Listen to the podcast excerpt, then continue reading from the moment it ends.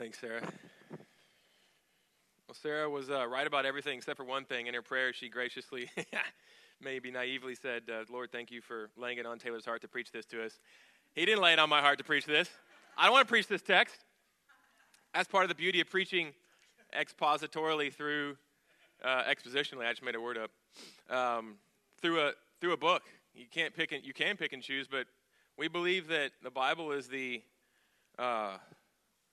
written word of God without error in his very breath, translated into our language to us, him speaking to us and taking us to Christ by faith through the power of his Holy Spirit. So it's all good. And some of it's really hard, and a lot of it's countercultural, and this is one of those. It's a bullseye text for all that stuff.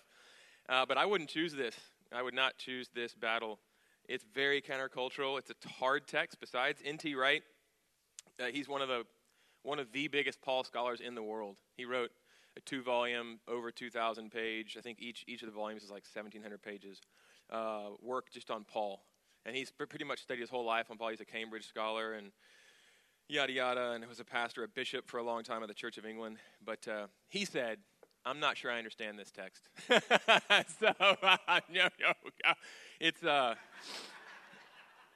We have a pastor at Heights who's preaching this, I don't think this week, in a few weeks, and he's not the head preaching pastor, and so he preaches every couple months.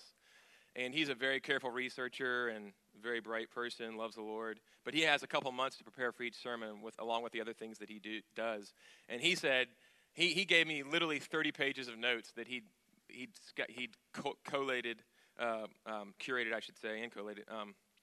over the past 3 weeks. He's got, I've looked at this for 3 weeks. I have 30 pages of notes for you, and I understand maybe 8% of what. So great, thanks, buddy. So this is not one I would choose, but I think that's all the more reason to be here, because this is God's word, and if we, at some point, early or late, we have to choose whether we're going to go with what culture tells us and let that direct us, with man's word, which is what that is, or with God's word and let that direct us, and especially in the places where it confronts us, perhaps in our sin, perhaps with our misunderstanding, perhaps with something heavily cultural.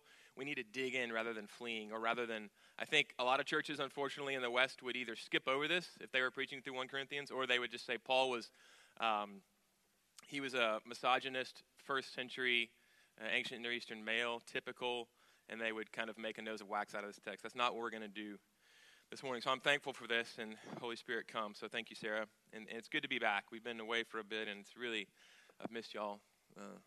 It's good to be here. So let's dive in. So the first point, let's just dive in here, the text and its problems. Let's just point out the elephant in the room, and it's obvious after Sarah read the text. It seems outdated at best, sexist and repressive at worst to women, right?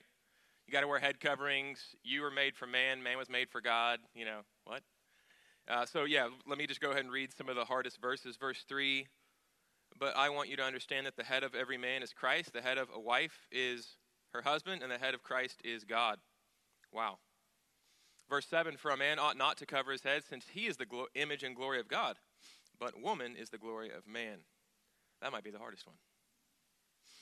But if this is God's word, then it is for our good, and it is beautiful, and to conform our lives to it, to try to understand it, is the best thing we can possibly do. If it's not, then let's toss it, and it's evil at worst, but I believe that it is. And so, but there's a lot of cultural stuff here going on. So let me just say kind of one last disclaimer before jumping into some of the meat of the context of the church in Corinth, and of Corinth as a city, and of the ancient Near East. There's no way I'm going to answer all of your questions in this text, or mine. I still have plenty. It's a good thing to be able to say, I don't know, when you're talking with someone about Christ or the scriptures or theological issues, theodicy, how can evil and an all-powerful good God still exist? You know, I don't know might not be your first, but it might be your last response, you know, or in the middle somewhere. So it's okay to say that. I don't know, let me think some more on this, pray some more on this, and some things we just can't explain. So I'm not going to explain everything. I was praying about this morning, and I felt like the Lord said, less is more.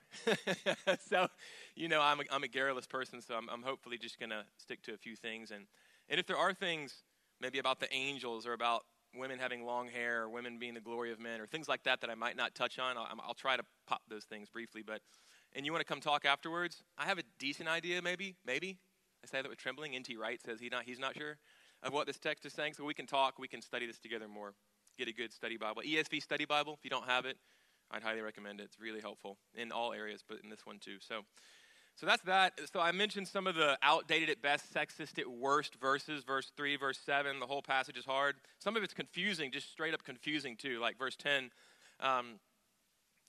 That is why a wife ought to have a symbol of authority on her head because of the angels. What? No one knows what to do with that, all right? So I have a gander, and I might mention it, but I might not, all right? So it's actually a theological joke, like if you don't know, if you want to say something that's completely unrelated, or you just have no idea what's going on, you can just end the phrase with, because of the angels, you know? Why didn't we have any cups for coffee this morning? Because of the angels, you know? If there are angels in here, and I think that there are, and I think that's what Paul's speaking to, angels as witnesses to what's going on in corporate worship, then angels, I'm sorry. I didn't mean to blame the coffee cups on you. All right. So that's that is this text and its problems, point one. Point two, as we move into the meat of this, point two, head coverings and headship. I wanted to add, what the heck? You know, I mean, head coverings and headship, what the heck? Let's talk about that a little bit here. So the situation in Corinth, there are some things that we know. There's a lot of good research that's been done. And one thing that we know is that it was actually a sign of honor. Okay, so let's separate the presenting issue, the head coverings, or the veil that would often go together, or one or the other. And we have a lot of cultures still where women wear head coverings, right? Think of Muslim cultures, lots of cultures in the Middle East and elsewhere. But it was actually something that was a sign of honor. It was a sign of dignity and a sign of belonging to someone in a good way, not as chattel, okay? And of them belonging to you. And so married women, it was not only common but expected that in the ancient Near Eastern Hellenistic culture where Roman law presided, that married women would wear a head covering as a sign. It wasn't a sign of subjugation. Now men could make it that, right? I mean, men can make a marital union a bear because of our power and things like that, but we're actually called in Christ to use our strength to bless our wives, right? So they could make it that, but the point was, even in that culture, it was a sign of honor. And widows would wear something similar, typically a veil or a head covering. So it distinguished women from, and here's the thing, from prostitutes, from even single women, not to equate the two, okay? But certainly prostitutes actually were, and I'll get to this in a bit, I won't dig into it now, but prostitutes were not able. Prostitutes weren't able, typically single women were not able to wear a veil because they, in Roman culture, the Romans wanted to see by law if you were, what was your status? Were you a mare? Were you taken? Were you not taken? And if you're a prostitute, you were not allowed to cover your head, actually. And so the short of it is there are some women, let's say you're a married woman and you don't want to show people that you're married, that's a problem. So there are some women that ought to have worn a head covering and didn't want to, problem. And there are some women probably quite a lot of women that wanted to wear head coverings as a sign of being protected and cherished and were not able to. Okay, so I'll get into that in a bit here. So that's some of the Roman law. The hair thing where Paul kind of finishes the passage by saying, hey, look, even nature show, he talks about hair, and this seems kind of unrelated, but in short, I think what he's saying is that even, I'm not just making this up out of whole cloth, it's cultural, but it's also natural. We don't want to extrapolate too much here, but basically, who goes bald typically? Some women do, but typically if you're going to go bald, there are a lot more women. I'm looking out at some of you dudes, you're just bald as a cue ball, and that's great. But we don't, typically women don't lose their hair as much. And so he's saying even nature shows that the covering of a woman, her long hair, is glory. It's beautiful. Man, sometimes when a woman walks past, my wife or someone else, doesn't matter, like you get if they've just washed their hair, like you get this smell, this beautiful smell of like whatever herbal essence is or whatever they're using, you know. I think of that because in the 90s they had these ridiculous commercials, but anyway, keep going. But you think of that, you think of this beautiful smell of like flowers and fruit and all the things that they want those shampoos to put into your hair. And you just, you get, sometimes you don't even see the woman coming and you just get smacked like a with like a hand across your face with this beautiful, this wonderful smell. It's almost intoxicating. And so hair on a woman, long hair, is beautiful. It just straight up is. But Seinfeld, this is not in the notes and shouldn't be in the sermon, but isn't that a great entree? I remember Seinfeld, Jerry Seinfeld, I loved him as a comic. I love him as a comic. And he said something about how, like, it's so funny when hair is beautiful on someone, especially long hair on a woman, but when you get in the shower and you see a single long hair, it's just, oh! All of a sudden, it's like, for some reason, when it detaches from the head, it becomes disgusting.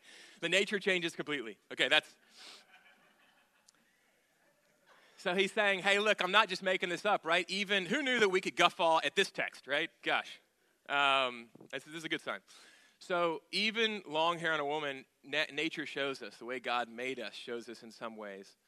Now, again, a little disclaimer here, and I'm about to get to the meat by saying, okay, give us the punchline, Pastor. Do the women need to wear head coverings, okay? Or some, something on their heads or a veil.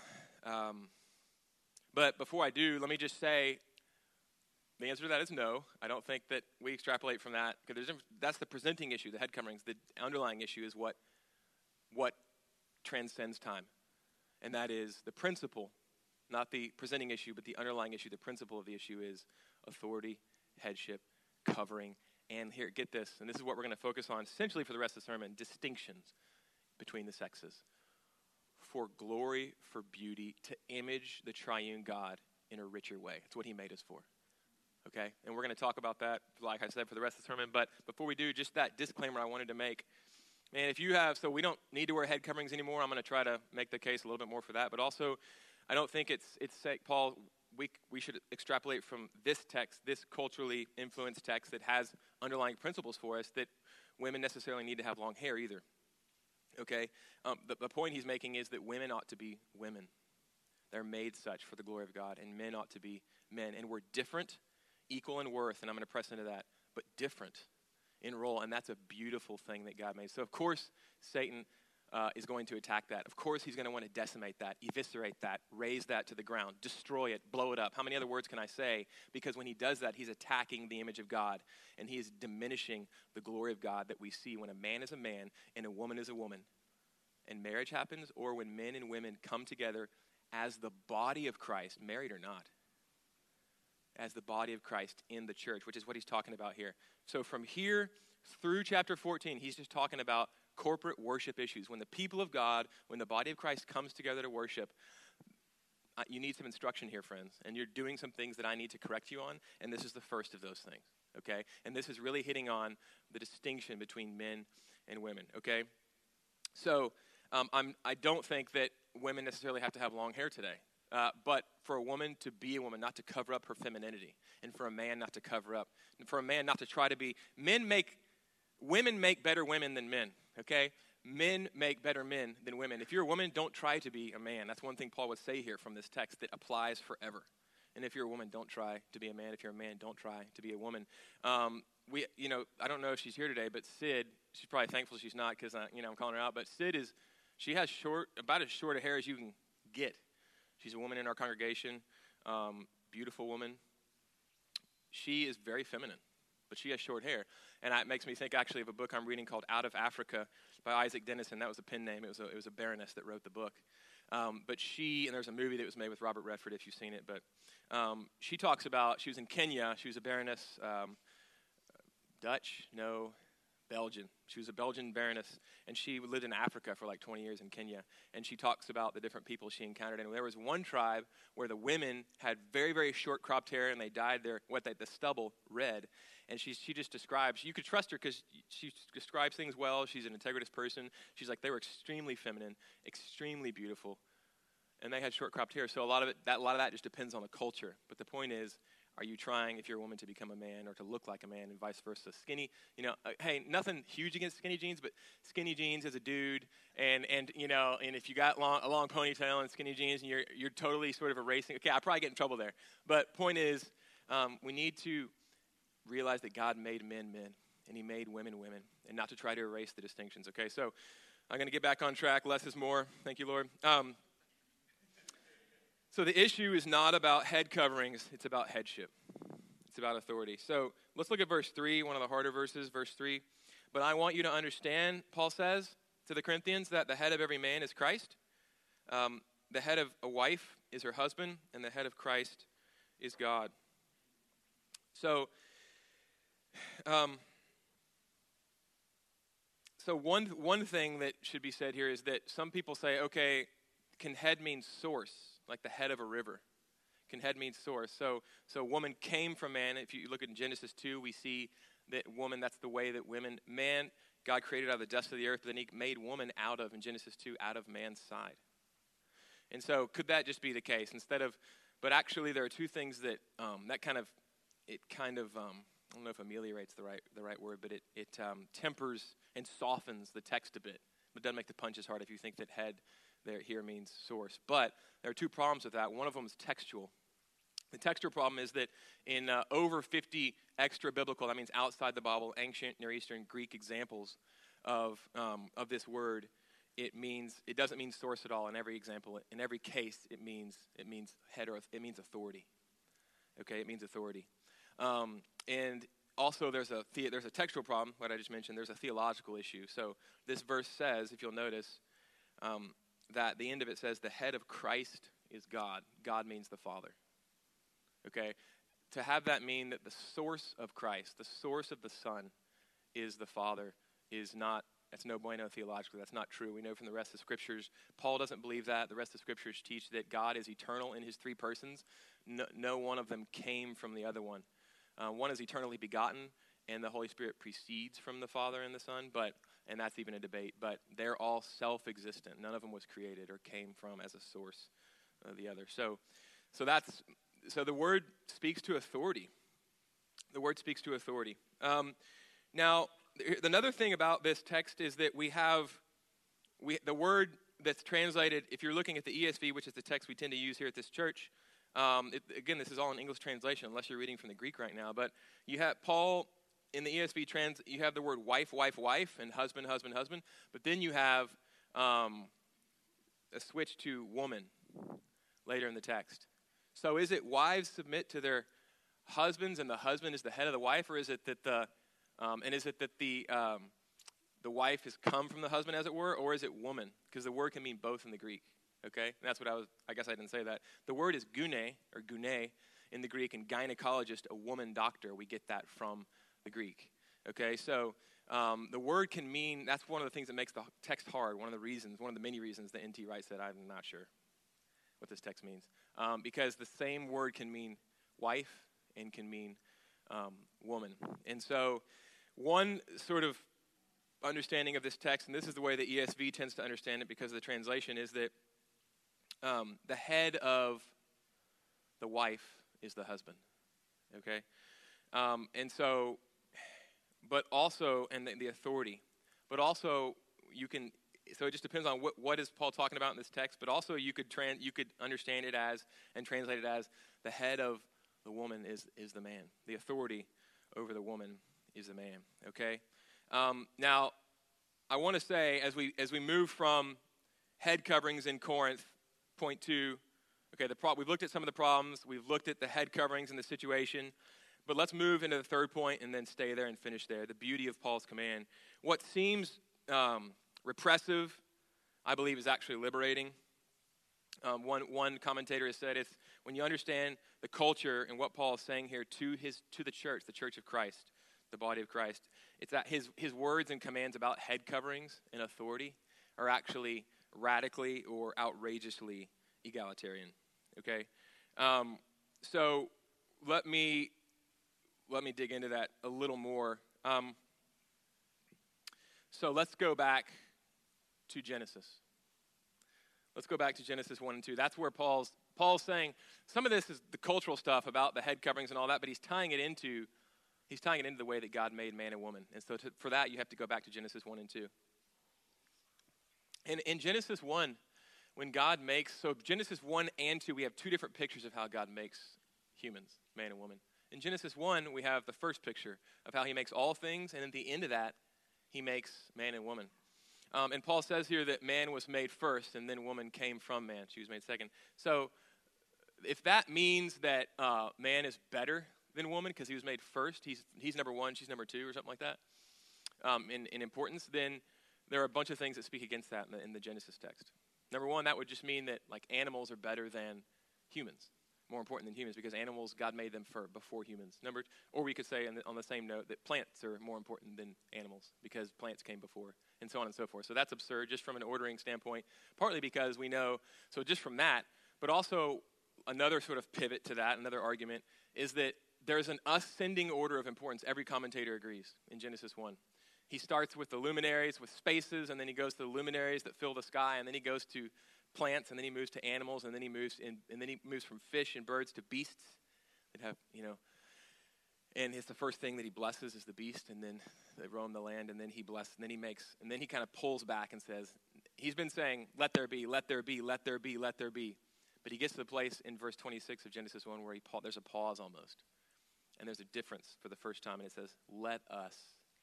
There's a council within the Trinity, within the triune God. He pulls back, as it were, let us make man. Almost like there's a council going on. Let us make man in our image. But it's not just man, it's man and woman. So one, though, if you're talking about whatever's first is better, that doesn't work because that would mean animals are better than humans, plants are better than animals. But two, there's an ascending order of, it builds tension and it builds expectation and wonder in the creation account that God is putting together this thing, and the cherry on top of the Sunday of creation is his finest work, the only thing he makes in his image, humanity. Not just, compared to almost all the other ancient Near Eastern texts, not just man, and then woman is lesser, but man and woman together he makes in his image. In the image of God did he create them both. Okay? And then in chapter 2, we see that woman actually comes from man. It's a different picture, different angle, a more intimate zoom lens on the same thing. Okay, so they are both image bearers. Not different in worth. Not different in worth, but different in role. Moving to Genesis 2, we get a zoom lens again. How did that, where God created man and woman both in his image, how did that happen? Well, first he creates man, and then we see that he lets man discover what? As he looks at all the animals and he starts to name them, what does man discover? It's not good, God says, for man to be alone, and he doesn't find a helper suitable to him, equal to him in worth, a companion. And so God wants to have Adam see that need himself, and then from his side, not from his foot, lesser than him, not from his head, superior to him, but from his side, equal to him in worth. Different, distinct, here's the term that we use in this church, complementary. And we're an Acts 29 church, part of a larger network of churches. Acts 29 churches are complementary. We believe that there's equal worth and dignity between men and women, but they're different, they're distinct in their roles. Hey, just like the Trinity, Father, Son, Holy Spirit. Is the Son of less worth than the Father? Of course not. I'm getting ahead of myself. Of course not. We know that from the scriptures. He is God Almighty. Ontologically, the same worth in being, the same God, one God. But he's a different and a distinct person. And there's submission there to the Father.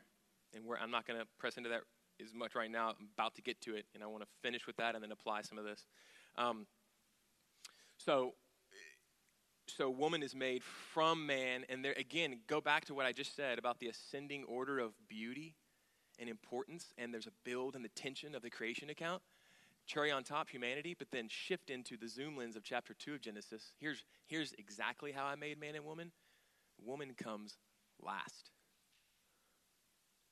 There's a very strong argument to be made, and many commentators make it, that actually she is the crown jewel. She is the crown jewel of humanity. Does anyone want to dispute with me right now? I will come to blows with you if I have to. That woman is the fairer sex? I mean, Adam says it for us. He breaks into the first poetry in the Bible. It's narrative. It's historical narrative. It's a different sermon, and we might get to this in January where I might do a slow march through the early chapters of Genesis, because nothing right now is more important, aside from who God is, than who we are and our genders and how that images the beauty of the living God. Man being man, woman being woman, and us loving one another and loving God together. So we might go there, but he breaks. So it's historical narrative. It's not elevated poetry. It's history. God really did these things in this way. Now there's room within that to talk about young earth, old earth, all that stuff. We'll get there in another sermon series. Point is, though, he breaks into poetry. He breaks into song when he sees women, when God, just like a father brings his daughter down the aisle in marriage and hands her off. That's the first marriage in the Bible, and God is the father of this woman. He takes her with tender care to the man and hands her off, puts the hand in the hand, and Adam just goes, and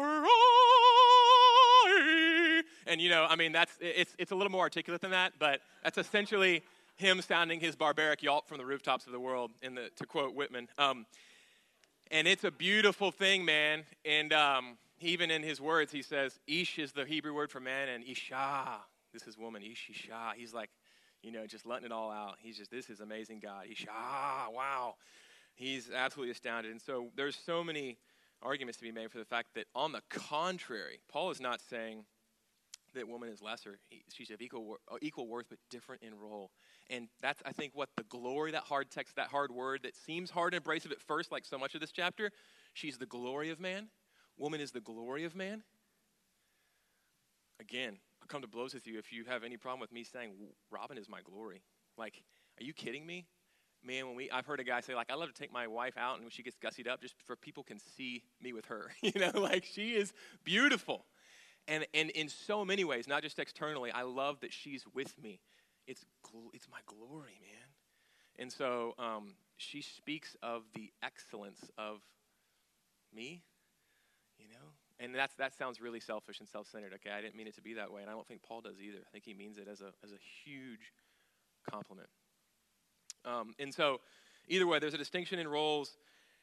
And what else do I want to say here before I move to Christ?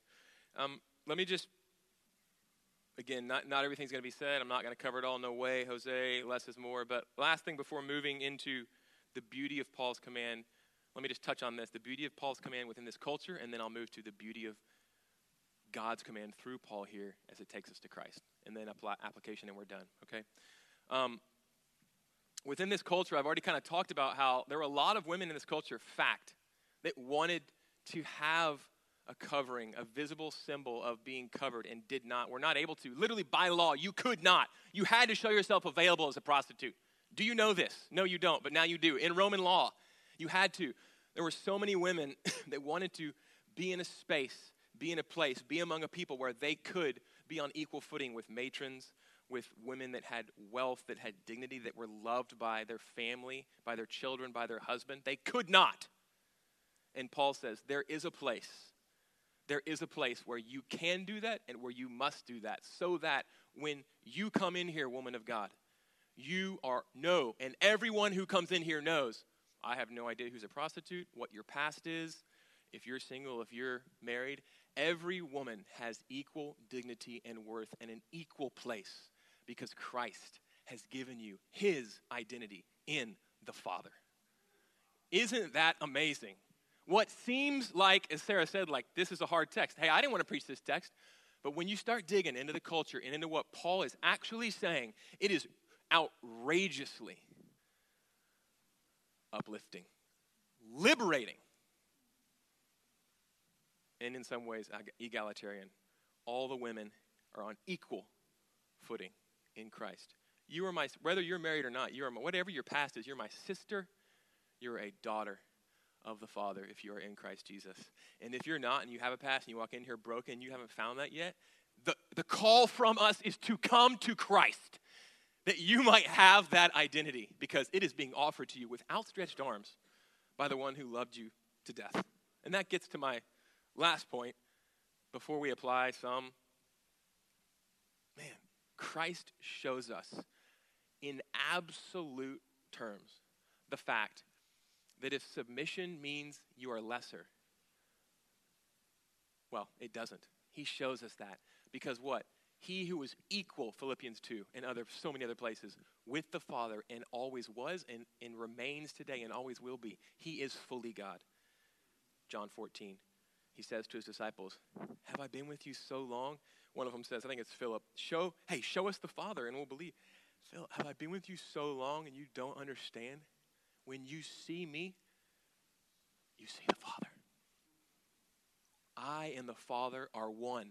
He said that in a different context, and the dudes pick up stones to stone him because it was blasphemy to equate yourself with the one and almighty, transcendent, uncreated God. It's exactly what Jesus was doing. Before Abraham was, I am. Yeah, Jesus was fully God, but Philippians 2 did not consider equality with God a thing to be clung to. Let it go. Submitting himself to the Father, and in weakness, through weakness, demonstrated a power that is changing the worlds, that changes hearts, that brings people from death to life. In giving himself up and submitting himself to the Father, he showed his infinite power. And God has made this body to be an image of that. As we submit, yes, one to another as unto the Lord, but as wives submit to their husbands, that the husbands might bless, cover, and protect the wives. And yes, I'm going to say it, even as women in this congregation understand that there's a headship in the male, not because we're better. We're not. We're often not even as capable in the roles that only we are charged with having, like the spiritual authority roles, the role of elder, the role of pastor. We're often not even as capable as women. But we're called to that because of the distinctness of our roles, that we might protect, nurture, build up, love, wash the feet of, encourage. Hey, lay our lives down for as Christ did for us. Women, children, each other. It's a beautiful picture. It's a beautiful picture of who God is in his Trinity. The Son submitting to the Father, the Spirit submitting to the Father and Son and doing the work that they desire, that Christ has accomplished as he brings the finished work of Christ to his believing people and to this weary world. It's a beautiful picture of the Trinity within itself, but also of what God has done for us in Christ. And Satan hates that. He does not want that, so he's trying to destroy it by leveling out distinctions. We are the flattest, most distinctless people. I'm not just talking gender. I'm talking we hate hierarchy in the States.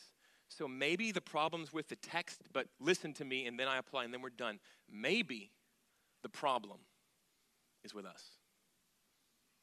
I'm just throwing it out there. Let God's word, not just here, but in places where it hits you, makes you angry, or you just go, head scratcher, what the hey? Headship, and head coverings, what the heck? Press in. All true knowledge depends on a previous faith commitment. That's what science depends on, having faith in the law of induction, depends on having faith that things are going to happen when I do experience in the exact same way, given the same circumstances. You don't have that faith, you could never do science. All true understanding proceeds from having grounded faith assumptions to see if the things that proceed from that validate those faith assumptions. And approaching God and his word by saying, I believe this is your word. Teach me. There's something I don't understand. There's rebellion in me, perhaps. Change it. Make me more like Christ. I surrender. That's the way to go. There's power there, friends. Okay, so that's that. Let me just say in closing, there's so many things I left. I didn't talk about the angels much, It's okay. We can talk later. Man, there's such worship. Let me touch on it as I close. There's such worship going on. There's such a heavenly reality that is bringing heaven down to earth as we worship the one living God in Christ together here, in our homes, in our workplaces, in our neighborhoods, wherever we are, but especially as we come together as a people throughout the week and here. There is a heavenly field of witnesses. I believe that's what Paul's saying. The word angel can also mean messenger. It's the same Greek word. Okay, so it doesn't mean angel. Doesn't mean human messenger. Don't know. An angel's a messenger sent from God, right? So some people, if it means messenger, it's the same point. If it means messenger, a messenger's going to come in and be checking out the church in the early Roman world in the first century, and he's going to witness this glorious distinction between that's a man, that's a woman. There's an order and a hierarchy. There's equal worth, but there's honoring going on and protection. And I'm seeing things about the living God through his image, through his body. And it is a witness, whether to human or to angelic, possibly both. Maybe Paul meant it to be a double entendre. Maybe he meant it to be full of more than just one meaning, whether in heaven are on earth, we are a witness in ways we don't even understand, whether to a watching world, to someone coming in off the street or here for the first time, or to angels that I truly believe, line me up, do you believe it? I do, are here among us now. And Christ is here by his Spirit now. And we're about to celebrate that in a different way as we take bread and wine together. But this is a powerful time that Paul says, don't forsake this. It is, things are happening here you know not of. Keep coming. Keep encouraging each other. Keep worshiping. Keep submitting yourself to the Word by yourself in smaller groups here on a Sunday. Keep feeding on the body and the blood of Christ Jesus. Keep those daily, regular disciplines. More is happening here than you understand. Okay, so less is more. I need to shut it down. So much application. Maybe just one or two. Two, okay? You knew I was going to pick two.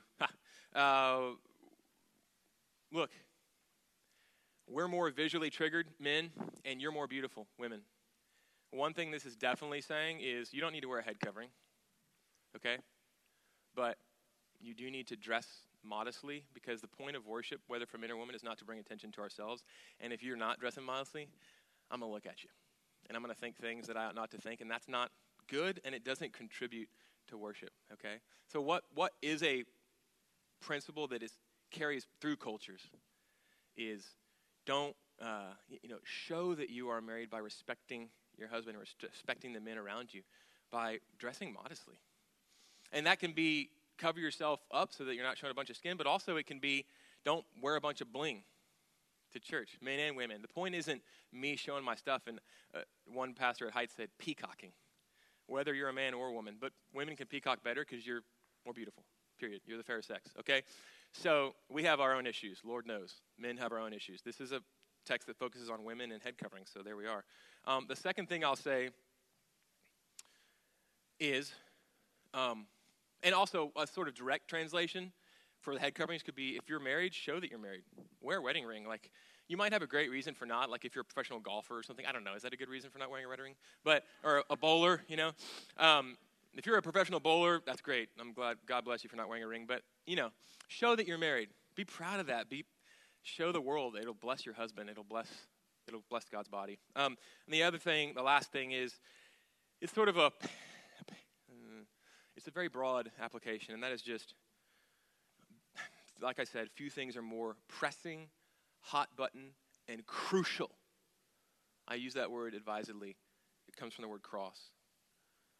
In our culture at this present moment, than believing and embodying and expressing as a people that God made male and female of equal worth in distinct different roles, and reveling in that to his glory, not ours, to a watching world, to one another. Look how those men treat their women. I got to get me some of that. I would love for that to be one of our witnesses as a church. Let me pray. Lord, thank you for getting me through this sermon.